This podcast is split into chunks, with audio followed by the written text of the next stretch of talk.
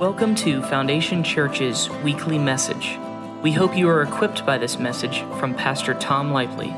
For more information about our church, please visit foundationchurchfl.com. Anyway, we are distracted people, and we've got to we've got to focus on the things that we cannot see. If your eyes are focused on a human being, you're wrong. Look at me now, you're wrong. It's not a matter of how wrong you are, you're flat out wrong. It doesn't matter whether it's a political figure, it doesn't matter whether it's a girlfriend, a boyfriend, a future relationship, a husband, a wife, your own child. If you are focused on a human being, you are unbiblical. Because we are to fix our eyes on the unseen. If your eyes are fixed on anything or anybody that you can see, your mind is not in the right place. It doesn't matter how justified it is.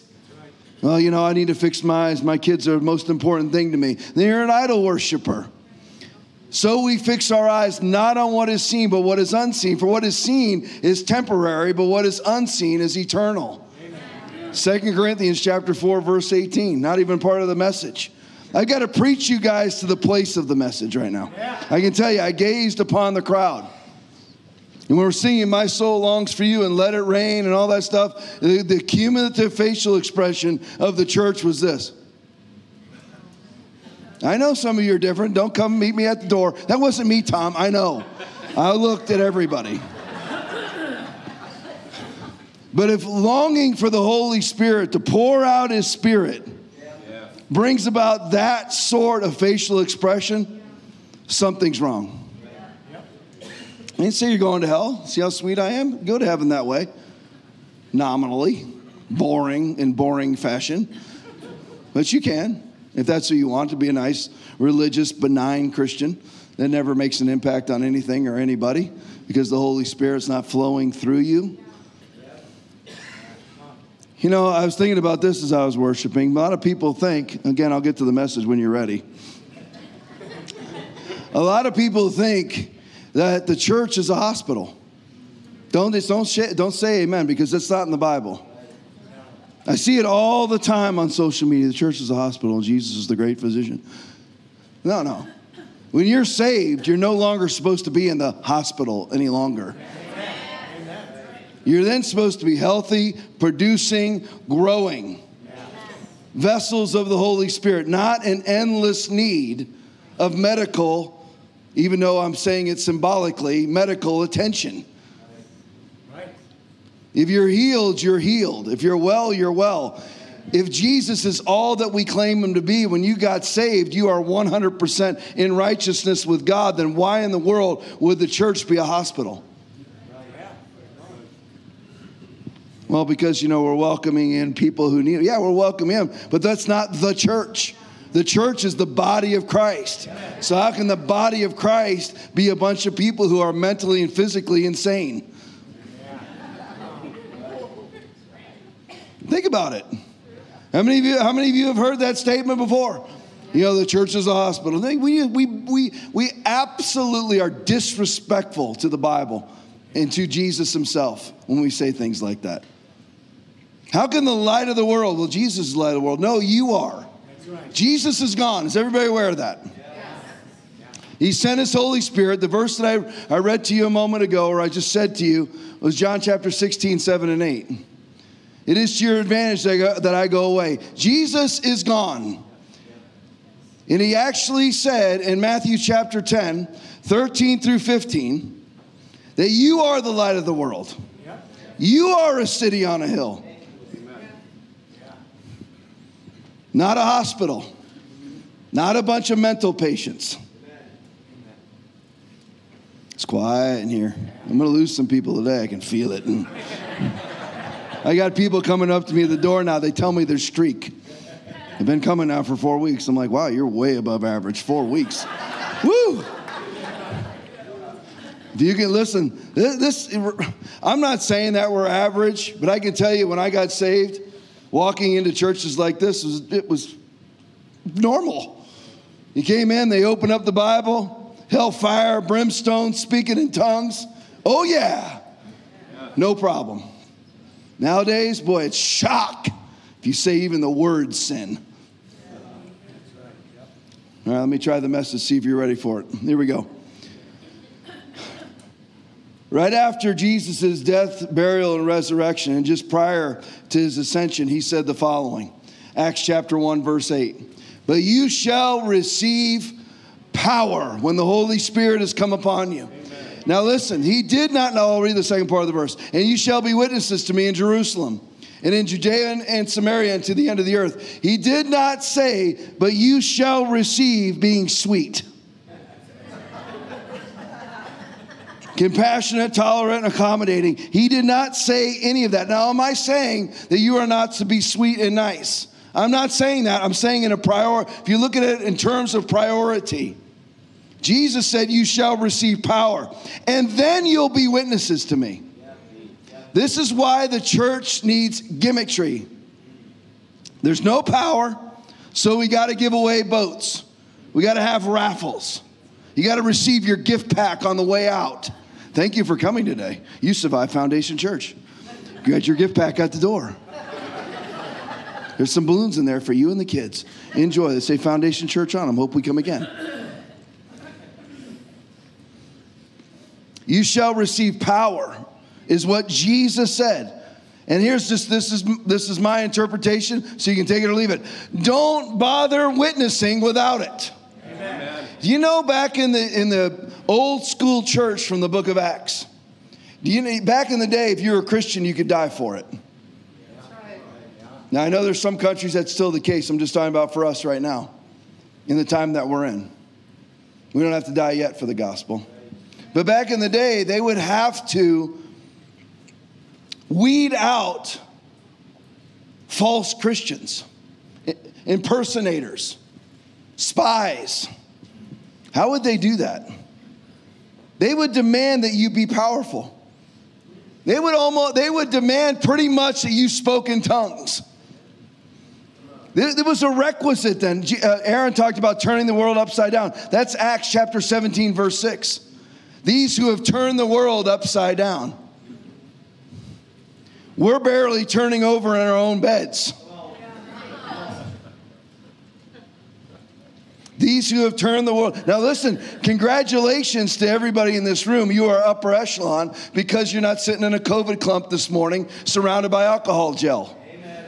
for a 99.9% survivable virus. I'm glad you're here. Now, will you rise to the level of power? He didn't say, but you shall receive power to witness. He didn't say that you shall receive niceness. He said that you shall receive power. And basically, don't go witness until you have it. What we think now is what I'm going to do is be as close to the world as I possibly can to win them. Let me just tell you, you know, I've struggled with that too. Yeah, I'm still struggling with it. Yeah, you know, I understand where you're at. I'm broken. I'm broken too, just barely hanging on. Oh, well, I want what you have then. That's not what he says. Listen, but will that work for some? It, it, it, will work for some. It may not be ushering them into a true gospel experience, though. You're ushering them into a watered down church experience. Acts chapter 2, verses 1 through 4. Coming of the Holy Spirit. I knew that I was going to be pre- preaching this, so when we were singing, My soul longs for you and let it rain, I looked at you. We have got to desire the power and the presence of the Holy Spirit. Or what's the point of being a Christian? If the Holy Spirit is the reward of salvation and you don't operate in it, that's why some of you are so bored. The romance the joie de vivre of being a Christian is the Holy Spirit. That's the romance behind it all. And a lot of us, we look back on experiences that we had 10, 15, 20 years ago. I have, I have people come up and tell me stories about the days of yore. I'm like, you're 50. You're two years younger than me, and you've already spiritually retired. Because you had great spiritual experiences 27 years ago, and you built an altar to it and you worship it instead of worshiping God. So when I looked upon my own church, whom I love, let it rain and rain down and nobody cares. I mean, come on. Some of you need to be knocked off your feet in the Holy Spirit to wake you up that God is alive, that God is real, that God is powerful. Whoo, amen. Acts 2 1 through 4, coming of the Holy Spirit, when the day of Pentecost had fully come, they were all with one accord in one place, and suddenly there came a sound from heaven as, as of a rushing mighty wind, and it filled the whole house where they were sitting. Then there, were, then there appeared to them divided tongues of fire, and one sat upon each of them, and they were all filled with the Holy Spirit and began to speak with other tongues as the Spirit gave them utterance. Oh, and here's a little separate verse. And this was only for the times of the book of Acts. As they're taught in every Baptist church in America. It makes something clear to you. There's Baptist people that are stronger Christians than I am. I'm just telling you that it's wrong doctrine. This is why you have kids from churches committing suicide. They get taught things like this and they look at their parents and they're like, I know there's no hope in the world. I don't want what they have. So where's the nearest gun? especially in the climate that we're in right now. Everything's closed. See, we think in Florida that everything is like Florida. It's not. Drive out of the state of Florida if you have a chance. Go experience what it's like in other states. This, we have the highest suicide rate in who knows how long right now amongst our kids. They look at their parents who are Christians and they're like, you know what? I don't want what they have. The world is a disaster, so why live? Because if you don't have the Holy Spirit, then you're just a religious person giving them a list of do's and don'ts without any, look at me, power. Why would you want it? I'd like to have a gospel that works instead of a list of do's and don'ts. And believe me, I'm a hellfire and brimstone preacher. You'd better be abiding by the list of do's and don'ts in the Bible. But if that's all that you have, you've cut off a giant portion of this book that's made to make it palpable. Stop sinning. That's hard.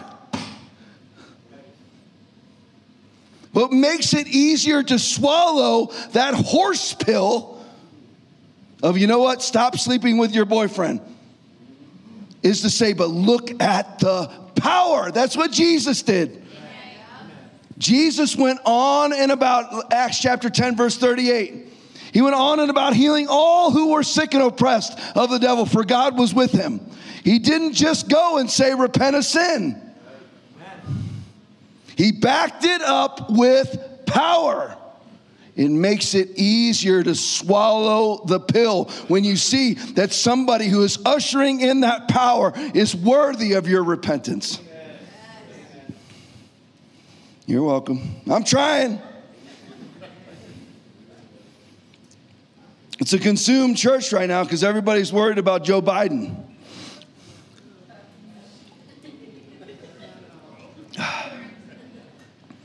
You know, not all of you. I get it. It is a lot of people. Doesn't matter who's in. Does nothing to do with the Holy Spirit. Nothing. Has nothing to do with your provision. Has nothing to do with your health. They can usher in socialism. It won't touch you unless you wanted to. You'll only observe with your eyes and see the punishment of the wicked. Sometimes that'll be fun to watch. I'm not going to gloat over and disobey God's word. If you remember, if you gloat over it, it's in Proverbs chapter 23. Don't gloat when your enemy falls. Don't let your heart rejoice. or the Lord will see and disapprove and turn his wrath away from him. So when your enemy falls, don't gloat. no. Just let God have them. It's way worse than your mockery. Acts, Acts chapter 2, 16 through 21. But this is what was spoken by the prophet Joel, and it shall come to pass in the last days, says God, that I will pour out my spirit on all flesh. Your sons and daughters shall prophesy, your young men shall see visions, your old men shall dream dreams, and my men servants and on my maid servants I will pour out my spirit in those days, and they shall prophesy. I will show wonders in heaven above and signs in the earth beneath blood and fire, vapor of smoke. This is the only part any Christians ever listen to right here. I've had 47 Christians come up to me and talk about verse 20. The sun shall be turned into darkness and the moon into blood. I hear 8 billion Christians come up to me and talk to me about, did you think the, you think the moon's a blood moon? Blood moon, blood moon, blood moon, because it's cultural Christianity. Produce nothing. Don't give sight to the blind. Don't raise the dead. Don't give provision to the poor, but talk about blood moons. You're the Q version of Christianity. Tom, you don't believe in Q? No, I don't. If those of you thought that I did, you're wrong. I'm not saying everything Q says is wrong. I don't know. I don't even pay attention to it. No effectiveness. It's just blood moons. How are you happy with your Christianity? No power, no change, no winning the lost, but you got an eye on that moon. Is that red tonight? Hey, Bill, is that red? It looks red. I, don't know. I think it might be a blood moon. Hey, it's a blood moon. Call Tom. Don't call Tom. Don't send me a message. Don't text me. Don't ask me any questions. Don't, I'm not answering.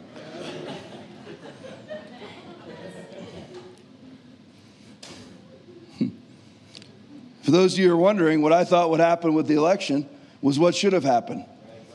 You have 2,000 sworn affidavits. I thought maybe a court might want to hear it. Call me crazy. Since 86 times that was turned down on the basis of standing, that's what I was thinking. That's sort of the army is going to take DC by force. You never heard me say anything like that. So stop sending me videos about that too.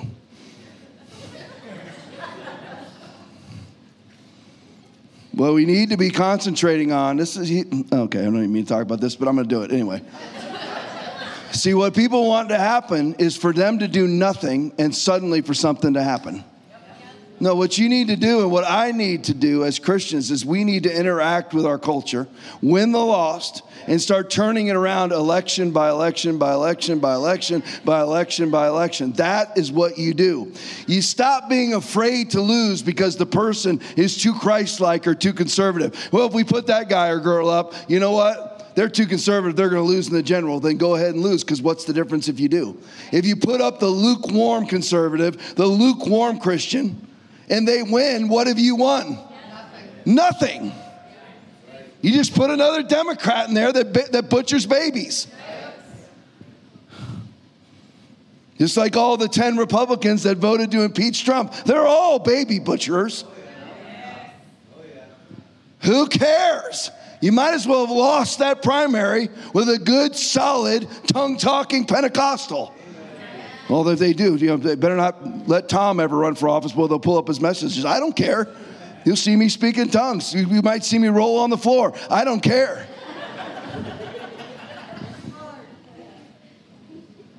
But the whole, and by the way, this verse, these verses out of Acts 2:16 through 21, is not about a special one-time thing. What that's about is the covenant of Jesus Christ. In those days of the covenant of Jesus, otherwise, you know, a lot of Christians are sitting around waiting for God and praying for God to pour out His Spirit. Already, do you, how many tongue talkers in here shout amen? amen? All right, well, He's already poured it out. What are you waiting on? And I want you to find the Bible verse where Paul or Jesus prayed, Lord, uh, pour out your spirit on us. Because the covenant is the outpouring. Anybody who wants it, the faucet is on. But what everybody does is they don't they don't even want to turn the faucet on via asking. Lord, pour out your spirit. All right, well, turn this faucet on. What's the faucet? Luke chapter 11. Ask.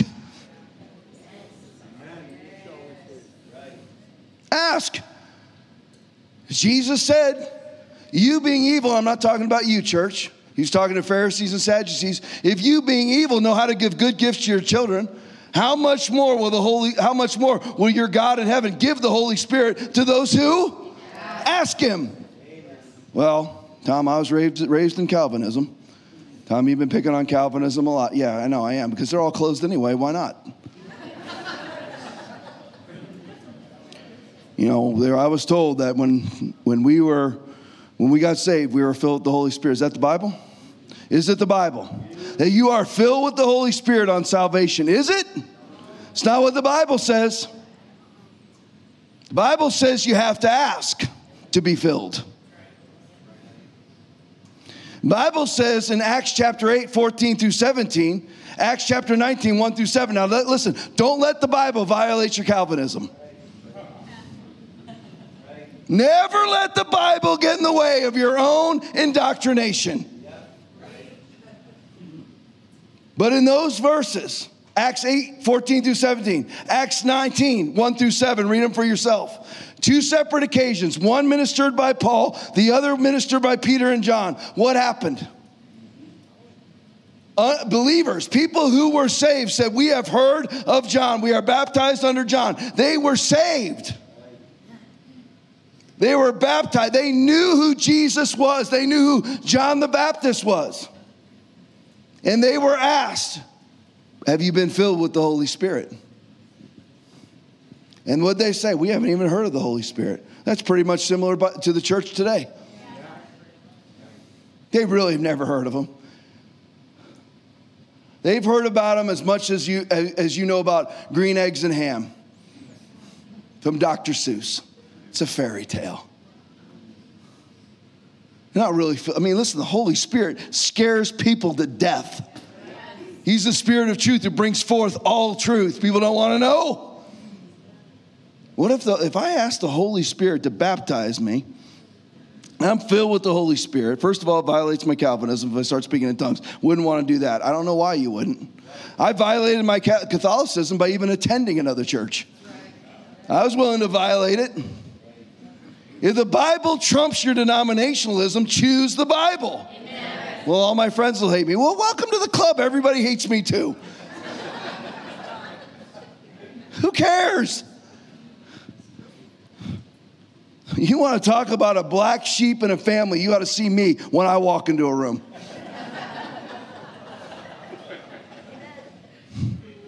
Especially now. I was bad before COVID. I'm the only one not vaccinated in my family. I walk in, they, and anyone that actually dares to turn, tune into the podcast, anything that wasn't already dead is killed off, buried seven feet under with concrete with salt poured on top of it. Why are you so worried? I'll lose my Calvinist friends. Who cares? You want the Holy Spirit you want your friends? You get way more friends with Him anyway.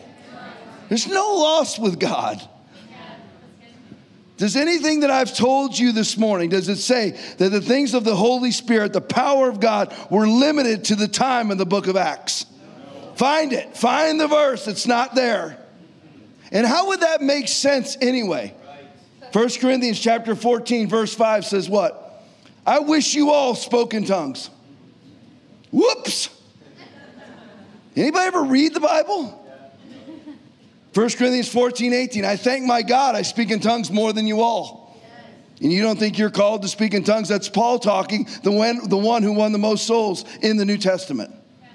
And he says, I wish you all spoke with tongues. That's the minimum requirement because he goes right after that and says, prophecy's better. Do you know that you're called to see the future? What are you talking about, Tom? This is strange stuff. It's only strange to you because you've bathed in Beth Moore books. I don't care what you think. Seriously, I love you. I love you more than the person who cares what you think. It's absolutely true. I love you more than that person. Just like I love my kids enough to spank their rear end, and now they're both saved. Unlike the rest of the lovers out there who didn't touch their kids, and they're both they're all hellbound. I love you enough to tell you the truth. All these compromising, lukewarm garbage books. You want to talk about having a book burning? It's what the Democrats want to do anyway. You might as well burn all those things and start reading the Bible. Amen. You don't know it. Either do I. Transparent enough? You don't know it. Stop acting like you do. For by the grace given me, I say to every one of you, do not think of yourself more highly than you ought, but rather think of yourself with sober judgment in accordance to the measure of faith God has given you. Amen. Romans 12, 3. Stop thinking you know, oh, I'm just bored with the Bible. You don't even know it. Oh, the depths and riches both of the wisdom and knowledge of God. Romans 11 33. Try it. Tom, you're condescending. I don't care again. Just try it. they want us to double mask? Well, that's a double, I don't care. Which I say to them, double masking. Told you it would never end. You're all, I'm preaching to the choir right now. You guys are here, sitting in close proximity to one another. You packed out this church. I love you all. Seriously. Do. The favorite version of Foundation Church ever. There's pretty much a new version every three years. Don't let that be you. Don't let it scare you out of here. The Bible that I'm telling you, you need to speak in tongues. That's the Bible. That's not me talking. You think, the, you think I was comfortable with tongues as a Catholic standing in the altar at Venice Assembly of God in 1987? Guy like me, no matter what, I stand out. I'm large. I never, I don't picture myself large. I picture myself that I look like Aaron. Seriously. And then I see pictures. I'm like, holy moly. It's a total eclipse of anybody around me. They're gone. I stood out there, stood out in the altar, and there was hundreds of people there. I still stood out. And they asked, Who wants to be filled with the Holy Spirit? I had no idea what it even meant. No idea what it meant. I said, That sounds good. In a Pentecostal church, full blown Pentecostal at the time. I raised my hand. Pastor Myris B. McNabb. He said, Let's pray over that big old boy in the yellow shirt. And like every man in that church surrounded me, and they prayed to where I could not stand up and I spoke in tongues.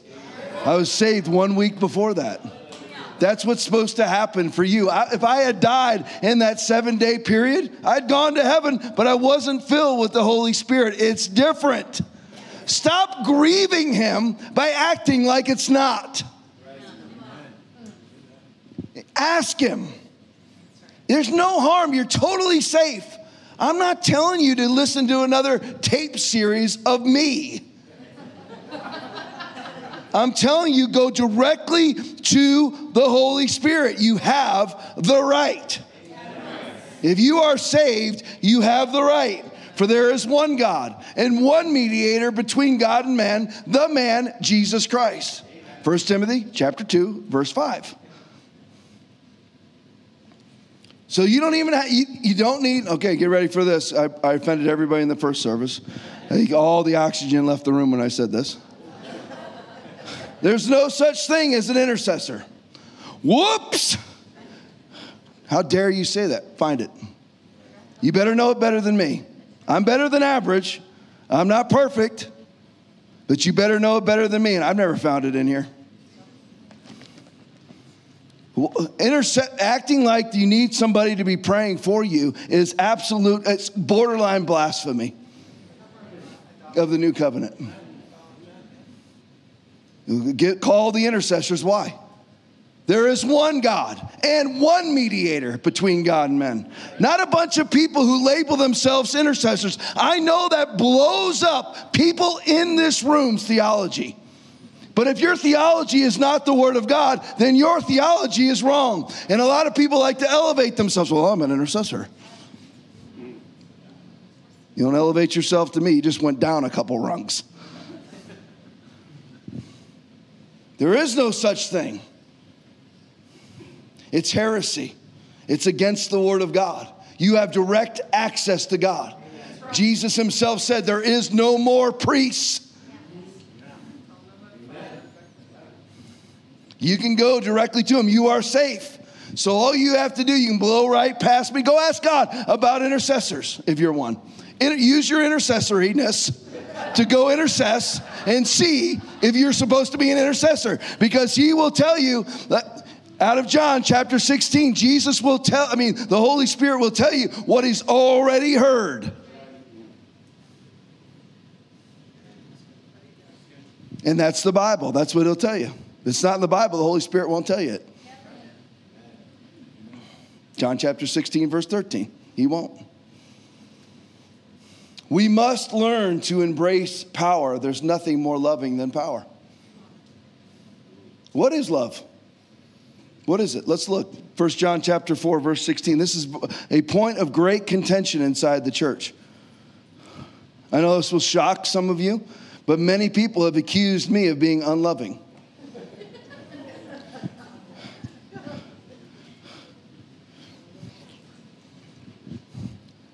There, I, I wonder about them. I got that a lot at the beginning of COVID. You're unloving, love thy neighbor, so close your church. Those very same people, I was paying people's bills. Through my ministry, I was paying people's bills. They weren't doing squat. They were home making cookies on, on quarantine day 14 and putting it out on Facebook. Cardboard cutout day, cookie day. I'm so glad to be with our kids. This time has given us you know, an opportunity to come together as a family. Take that, shove it up your caboose, and quit telling me that I have a tone problem while I'm paying people's bills and you're doing jack squat, except buying cookie dough for yourself. Getting fatter day by day. I'm paying people's bills. Well, I don't like the tone in which you do it. Yeah, that's, you know, that's why people like Beth Moore came out and supported, didn't vote for Donald Trump, actually, and helped to usher in usher in the biggest baby butchering president in the history of America. Ushered him right in. Why? Why? Because Donald Trump has a tone problem and sends out mean tweets. Let me just tell you something. And you're like, why would you, why are you attacking her? She put it all over Twitter. That's on her. You want you don't want me to attack you, don't put it all over Twitter. Feel free. Any pastor watching, you can attack me. I'm talking to the camera right now if you wonder what I'm doing. You can put whatever it is that you want that I've said, I stand by it.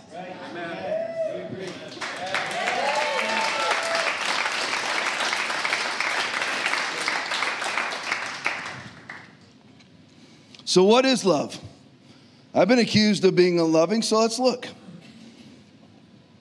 And we have known and believed, this is uh, 1 John 4 16, and we have known and believed the love that God has for us. God is love, and he who abides in love abides in God, and God in him. So basically, God is love.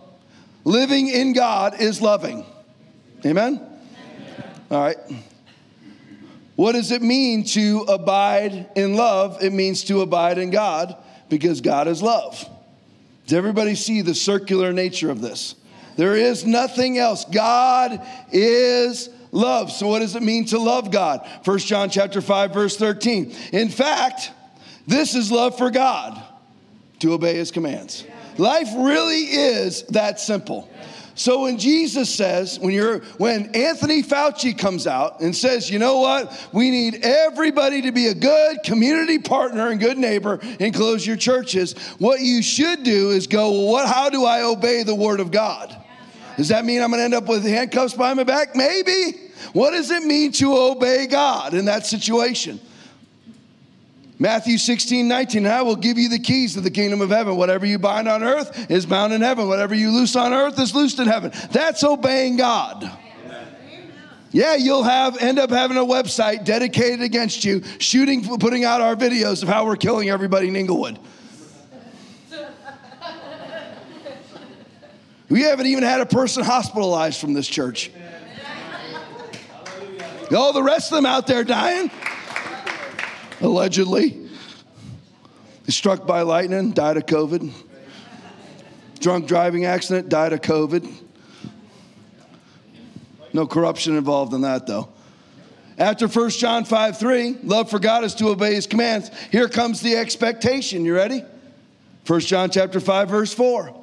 For whatever is born, whatever is born of God overcomes the world. Amen. Overcomes it. Not acquiesces to it, not collaborates with it, overcomes it. And this is the victory that has overcome the world, our faith. See, when Christians speak of love or they form their theology when it, about love, if they use the Word of God, let me restate that. If they use the Word of God instead of Hollywood or country music songs or the world itself, when Christians form their ideology about what love is, they use what verses? 1 Corinthians 13, 4 through 9, exclusively. Let's examine that. 1 Corinthians 13, 4 through 9. Love suffers long and is kind. Love does not envy. Love does not parade itself, is not puffed up, does not behave rudely, does not seek its own, is not provoked, thinks no evil, does, uh, does not rejoice in sin and iniquity, but rejoices in the truth, bears all things, believes, hopes, endures all things. Love never fails. Now, Tom, do you believe in that verse? Absolutely. It's the Bible. It is giving you now, listen, some of those are attributes of God suffers long and is kind. But God does not have to hear, love does not envy. Some of this is more psychological advice of how to be an imitator of God, not just all encompassing of what love is. Everybody getting my point? Some of these things are how to avoid being unloving. Love is not rude. There's a lot of people that need to work on that.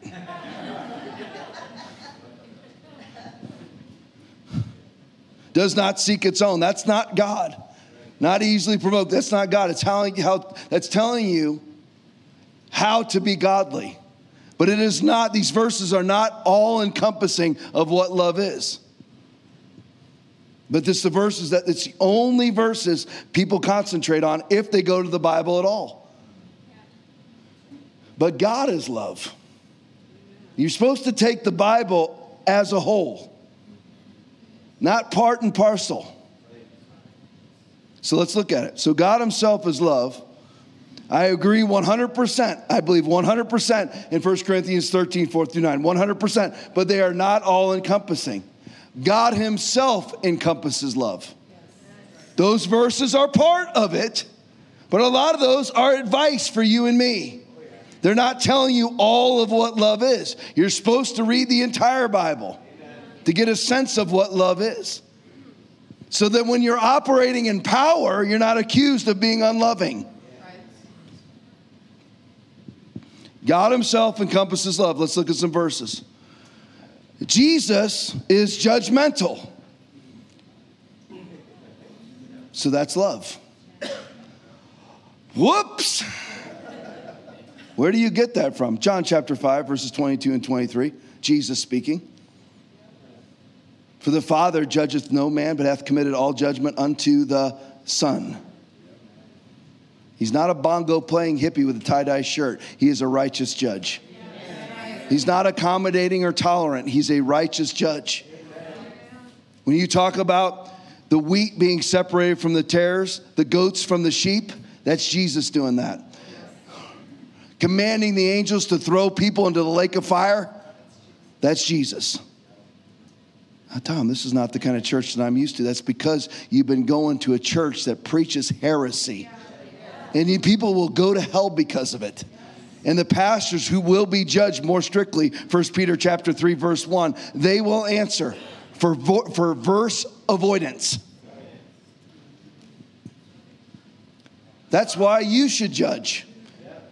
I didn't say unrighteously, arrogantly, or in condescension, but you are commanded by Jesus in John chapter 7, verse 24, to not judge according to appearance, but do judge with righteous judgment. You know, oh, look at that guy. He's got long hair, he got tattoos. Don't judge like that garbage. But if the guy comes up to you who looks like a stockbroker on Wall Street, but comes up to you and tells you that he's sleeping with his girlfriend, tell him.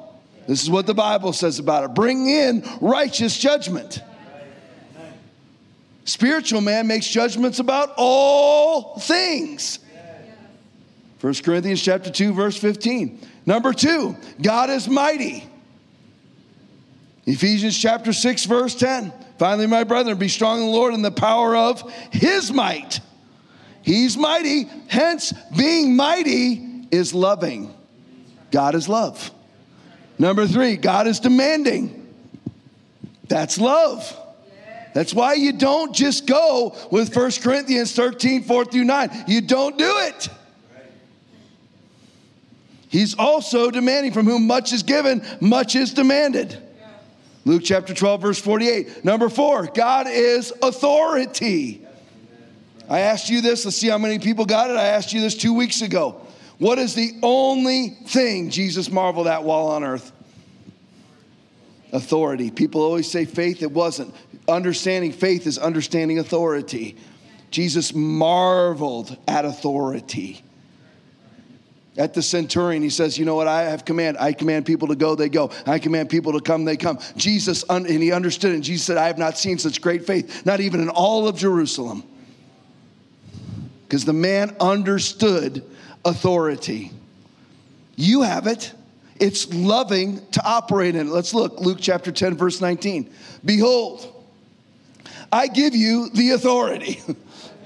That's love. What could be more loving? for you to walk in a room and play a flute and cry over the sick or to heal them. I give you the authority. Not asking Jesus to do it. He's given it to you. If you are in covenant with Him, you have it. It's the truth. Now, behold, I give you the authority to trample on serpents and scorpions and over all the power of the enemy. Listen to this last one. And nothing shall by any means hurt you. Well, that's name and claim it. That's word of faith. Dump, dump your religion. You're, you know why? It goes along the same lines as racism. Everybody who calls people racist are racist themselves. They're the ones that are concentrating on race.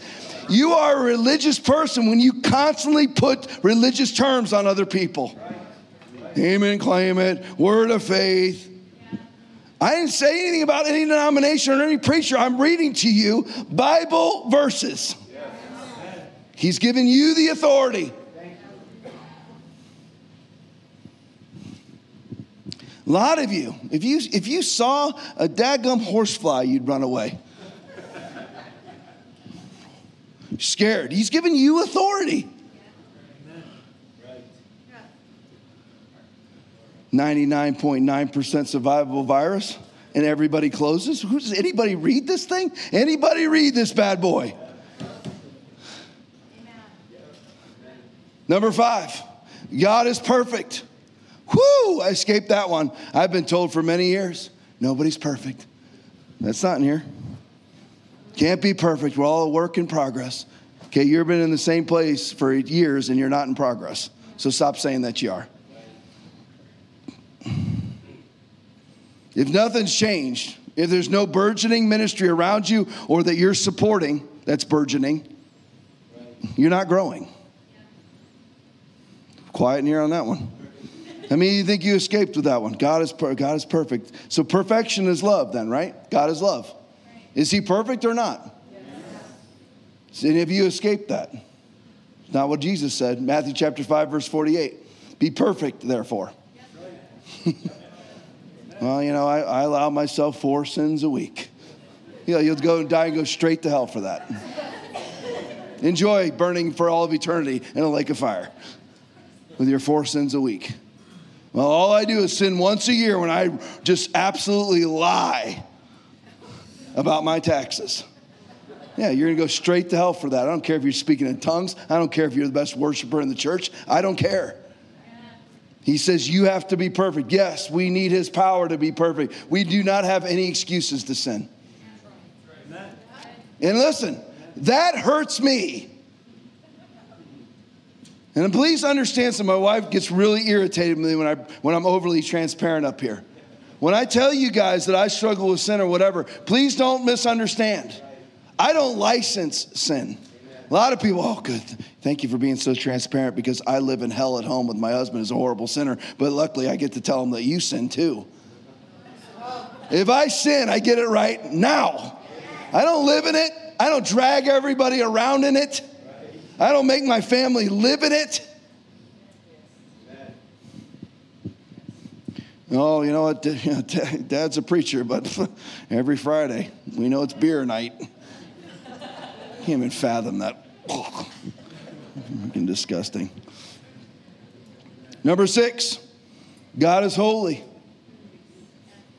How do I know? Revelation chapter 4, verse 8. The four living creatures, each having six wings, were full of eyes around and within, and they do not rest day or night, saying, Holy, holy, holy, Lord God Almighty, who was and is and is to come. Amen. So, what's that got to do with you? Is that love? So, holiness must be loving. It certainly is. Hebrews chapter 12, verse 14 says, Without holiness, no one will see the Lord. Whoops. That kind of hurts when you're going to lukewarm Bible study 101. How to be a nominal Christian. That's what most Christians, that's what most churches are training people. How to either barely make it in or convincing people that they are making it and they're not. But they sure got them convinced that they are so that they pay their tithes. I don't need any of your money. I could retire right now and move away and you'd never see me again. I don't need a dime from any of you. Even if I did, I still wouldn't, I wouldn't preach any different than I am now.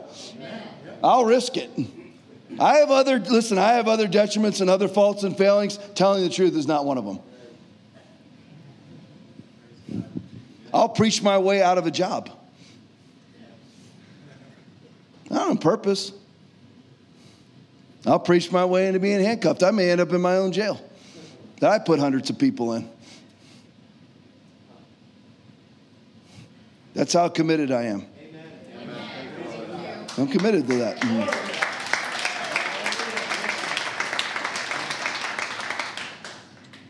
If you don't believe me, you just don't know me. I'm one radical person. You should be too. Not radical about being radical. I'm not radical about Donald Trump.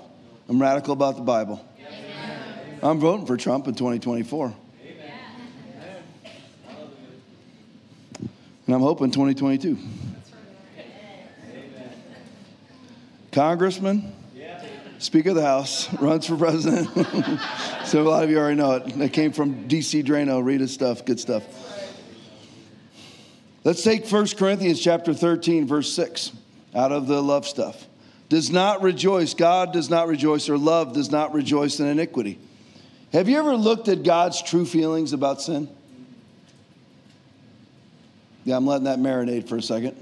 Have you ever?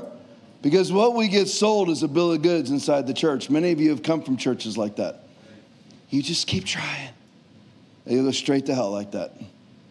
You're like, Tom, you're just too mean. I'm not mean. I'm telling you what the Bible says. The Word of God's quick, powerful, sharp, piercing, discerning, dividing. That's the Bible. Jesus died alone on a cross. He was not accepted by the world. Even though the Bible may be the best selling book of all time, it's the least read. Have you ever looked at God's true feelings about sin? This should, this should cure you of sinning. This is how I look at sin. Psalm chapter 5, verses 4 through 6. For thou art not a God that hath pleasure in wickedness, neither shall evil dwell with thee. Thou, the foolish shall not stand in thy sight. Thou hatest all workers of iniquity. That's how God thinks. I'm not done. Thou shalt destroy them that speaks leasing. What does leasing mean? Falsehood. The Lord will abhor the bloody and deceitful man. is that the Jesus that I committed to? At that, when I did my, when I agreed to go on a spiritual journey, a fresh start and a new beginning, is that really? That guy, that skinny jeans pastor, there wasn't any blood getting to his brain because his jeans were so tight. Even though there was holes all over them, they were so tight. The medallion around his neck. 48 years old, dressing like a 27 year old to try to be hip and cool. That's why I don't wear anything. I just wear Mr. Conservative, whatever I am. Whatever Hope picks, I wear. I didn't need nothing to do with this whole outfit. I live in absolute heaven. I get up this morning, it was all ready. I just put it on. The only thing I ask her is if it's my fat stuff, just make sure it's all my fat clothes. I have three levels of clothes. I got skinny clothes, moderately fat clothes, and super fat. I'm in the super fat realm right now. I lost the same 30 pounds over and over again. I'm at the upper end of the 30. Needs to go back down. So I got to wear the upper end of the 30 clothes. So, do we think of sin this way? Do we think of sin this way? Or have you been Beth Moored?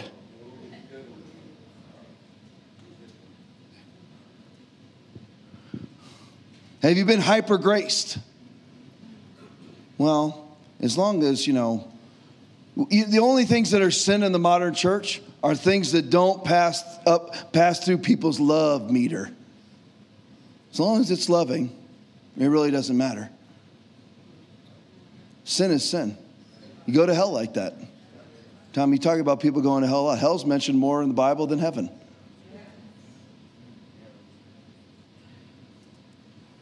Do we think of sin the way that God does? Remember, He's love. That's how love thinks of sin. Or have we sat through too many internet sermons, too many seeker sensitive services, too many convictionless Bible studies? I can't stand Bible studies that accomplish nothing. I taught a Bible study here. I used to sit here every, every was it every Tuesday? Yeah, every Tuesday, right here. Ended up being pretty much too large to be a real Bible study. It was more just me preaching again, which even bored me. There's a lot of people there. And I never taught a Bible study that wasn't sharp and piercing, discerning, dividing, ever. What's the point? And I'd be bored. I don't do stuff that bores me. I know there's certain arduous things that you have to do in life. I just don't live a life of boredom. I refuse. I've told you this before. I didn't watch all my kids' shows. When Tommy watched like Thomas the Tank Engine, I didn't watch that garbage. And if I was in the room, he didn't watch it either. We watched what I wanted to watch. well, you aren't a very good parent. My kid's saved. How about yours? Just telling you. I'm not gonna listen. That's why I don't get why people were sitting here singing "Let It Rain." Naz is giving it all she's got. And I look across the crowd, and it looks like a Catholic church that I was raised in 47 years ago. I'm like, what? Uh, I can't live in that sort of boredom. I want the power. I want the presence. I want the excitement. I want to raise the dead. I have laid my hands on the sick and see them recovered. I have won people to the Lord. You need to be doing the same thing. And there's only one reason why you're not. You're not connected to the Holy Spirit. You're just connected to some sort of half baked Christianity. Holy Spirit will come in and R E K T, wrecked. That's the new verb, that's the kids' thing.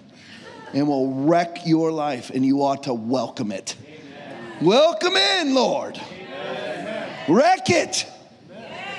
He's not going to make you sick, He's not going to kill your body. He's going to renew your mind so that you have power. But you shall receive power when the Holy Spirit has come upon you. Don't be afraid of it. It's the most loving thing in the world is to walk around in power. Number seven, God is powerful. Psalm 62, 11 and 12. God has spoken once, twice I have heard this. That power belongs to God. Psalm 66 3. Say to God, How awesome are your works! Through the greatness of your power, your enemies shall submit themselves to you. They're going to submit themselves to you because you're the nicest person in the room or the most powerful. You, I, want you to th- I want you to do some studying. We got about nine minutes to go. When you get home, I want you to do some studying of the great men of God, and I want you to see how nice they were by today's standards. You ever looked into Keith Green? Anybody know Keith Green, one of the greatest prophets of our time? Was not super nice. He lived amongst houses that he bought for the poor around him. He was a millionaire, sold a lot of records. He bought all the houses around him and stacked them full of homeless people. But you crossed them? He, he, he quit taking drummers on tour with him because they were too loud. They were annoying me. He would get into, his wife, Melanie, we'll talk about, he would get into even bouts of be, basically being moody and would get angry and was, and was confrontational and liked to debate. But he was doing way more than the tone police were doing all around him. He wrote songs that people begged him not to record. Begged him because they were too hard. Read about Smith Wigglesworth. Not the most friendly human being. His ministry started at 56 years old. So it's not too late for you. And I don't care whether you're 86 years old, it's not too late for you. You're supposed to live to 120 anyway. You got 36 years to go. No, everybody else, i I'm not kidding. I am not kidding you. you. Or you can just believe the AMA. It's the same AMA, by the way, that just said now that hydro- hydroxychloroquine is good for COVID. same AMA, same articles. Thousands of people have died because they didn't go on hydroxychloroquine. If you're 80 years old and not somebody who's going to bind and loose, that's what you should have done. They're all dead as Andrew Cuomo ships COVID patients into their nursing homes, killed them all. And all they needed was hydroxychloroquine before they ever caught COVID and they ever would have had COVID. But you know what? It's way more important to bash Donald Trump because Donald Trump sends out mean tweets. Good job, Tone Police Christians. The CCCs works perfect every time.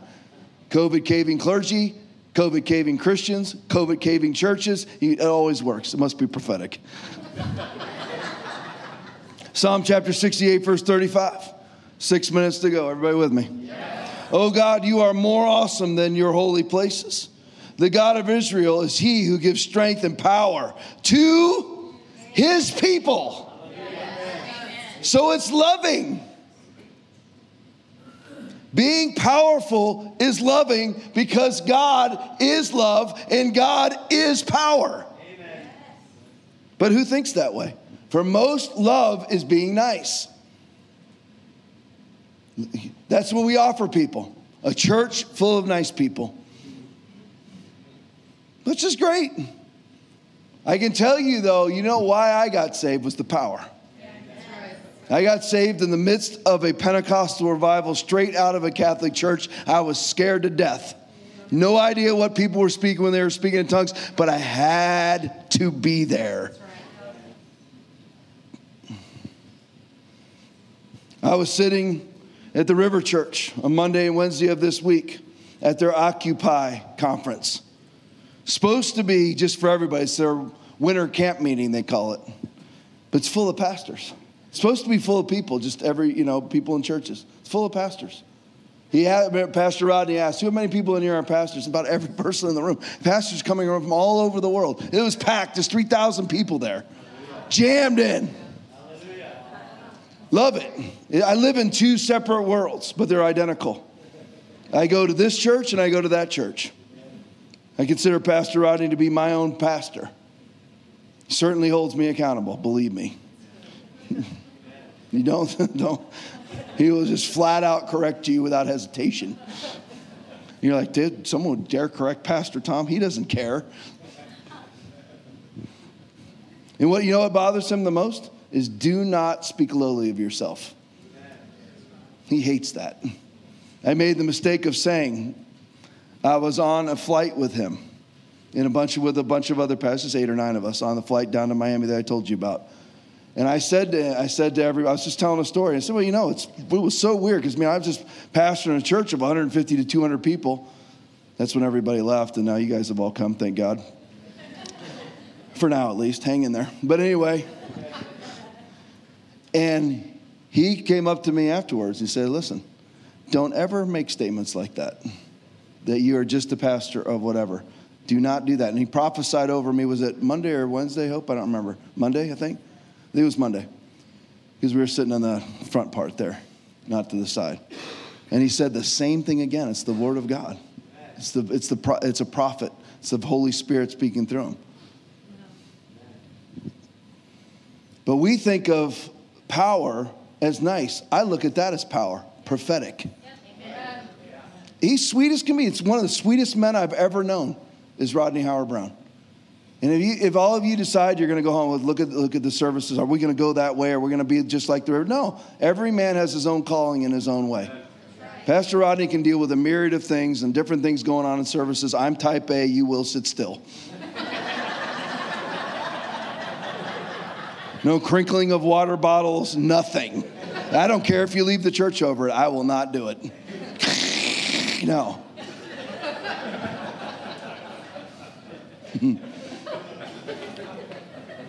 Not that he would put up with that either. I'm just telling you, everybody's different.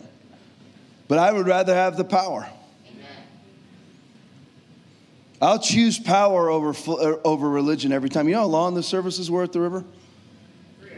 Oh, no, no, no. Five to six.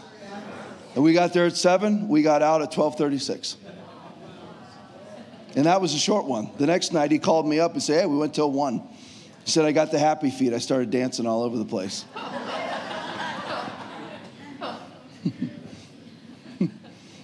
Last one I watched, I watched till one o'clock in the morning. I watched the one on Thursday, I think it was. So what is what it is. Don't worry, we're not going to do that. I'm hungry. We're going to we're to leave in a minute. We're starving right now. Hungry as I'm hungry as can be. But we're going to go over this before we go. What could be nicer than power? Let's look at these closing verses and these closing moments. What could be nicer than power for the demon possessed? Let's look. Uh, there's people possessed with demons. Yeah, look at the Democratic Party. So here you go. And when they had come, don't, I'm not kidding about that. And when they had come to the multitude, a man, Matthew 17, 14 through 18, if I didn't say it, a man came to him, kneeling down to him and saying, Lord, have mercy on my son, for he is epileptic and suffers severely. For he often falls into the fire and often into the water. So I brought him to your disciples, but they could not cure him. Then Jesus answered and said, O faithless and perverse generation. How sweet of Jesus. that violates many of your Christianity right there. Jesus himself is not Christ like to you.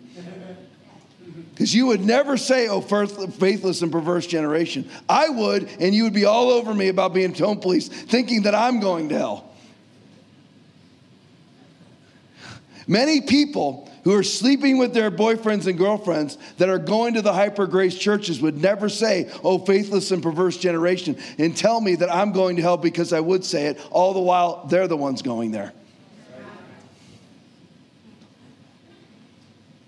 How shall I bear with you, O perverse, O faithless and perverse generation? How long shall I be with you? How long shall I, what the NIV says, put up with you? I'm reading the nice version, which is the New King James. How long shall I bear with you? Bring him here to me. And Jesus rebuked the demon, and it came out of him. So who, who was it that drove out the demon? The nice people or the powerful people? Am I telling you not to be nice? Absolutely not. This will shock some of you. I am very nice. I actually am. I'm cordial, I'm sweet, even to mass people when I'm at the vet. I want to say something, it's burning on the inside of me. I actually want to physically accost them by pulling it off their face, but I don't. I say, Yes, ma'am, thank you. Thanks for taking care of the dog. Have a nice day. Number two, what's, what could be nicer than power This is the last one, and we're done. What could be nicer than power for the sick and infirmed? What could be more loving than power? Matthew 8, 16 and 17. When evening came, many who were demon possessed were brought to him. And he drove out the spirits with a word and healed all the sick, not some. Not, you know what, they only healed back in the book of Acts. Well, this is before the book of Acts, dum dum. So, how is it limited to the book of Acts? Gosh. Trying not to launch into some other tirade right now. I'm really trying to get you out of here. This was to fulfill what was spoken through the prophet Isaiah. He took up our infirmities and carried our diseases. Acts chapter 10, verse 38. How God anointed Jesus of Nazareth. And remember, by the way, you've been anointed just like Jesus because you are joint heirs with Jesus Christ. Romans chapter 8, 16 and 17. You're a joint heir with Jesus. How God, so you can put your name in there. How God anointed, I'll speak Charlie right here. Charlie Markham with the Holy Spirit and with power who went about doing good and healing all who were oppressed by the devil, for God was with him. You are the same. Not because you are Jesus, He's given you the keys to His car. Worship team, make your way. I'll finish right here. Everybody, try to stay on me as the worship team's coming up because I want you to hear this. Christians blow off these verses that I'm closing with right now. Matthew chapter 10, 6 through 8. Christians blow them off. As you go, Jesus speaking to his disciples, as you go, preach, saying, The kingdom of heaven is at hand. Some Christians, very few, will actually do that, but none do verse 8. You're like, Tom, that, there are exceptions. I'm preaching that to be hyperbolic, but it's actually very true. Of course, there's exceptions. Heal the sick, cleanse the lepers, raise the dead, cast out demons. Freely you have received, freely give. Well, I never have those opportunities. That's because you don't ask. Ask, and it shall be given you. Seek, and you shall find. Knock, and it shall be opened unto you. For everyone that asketh receiveth. He that seeketh findeth, and unto him that knocks it shall be open. But do you want the power? Thank you for listening to Foundation Church's weekly message. We hope that you have been encouraged and empowered. If you would like to partner with us, please visit foundationchurchfl.com and click on Give.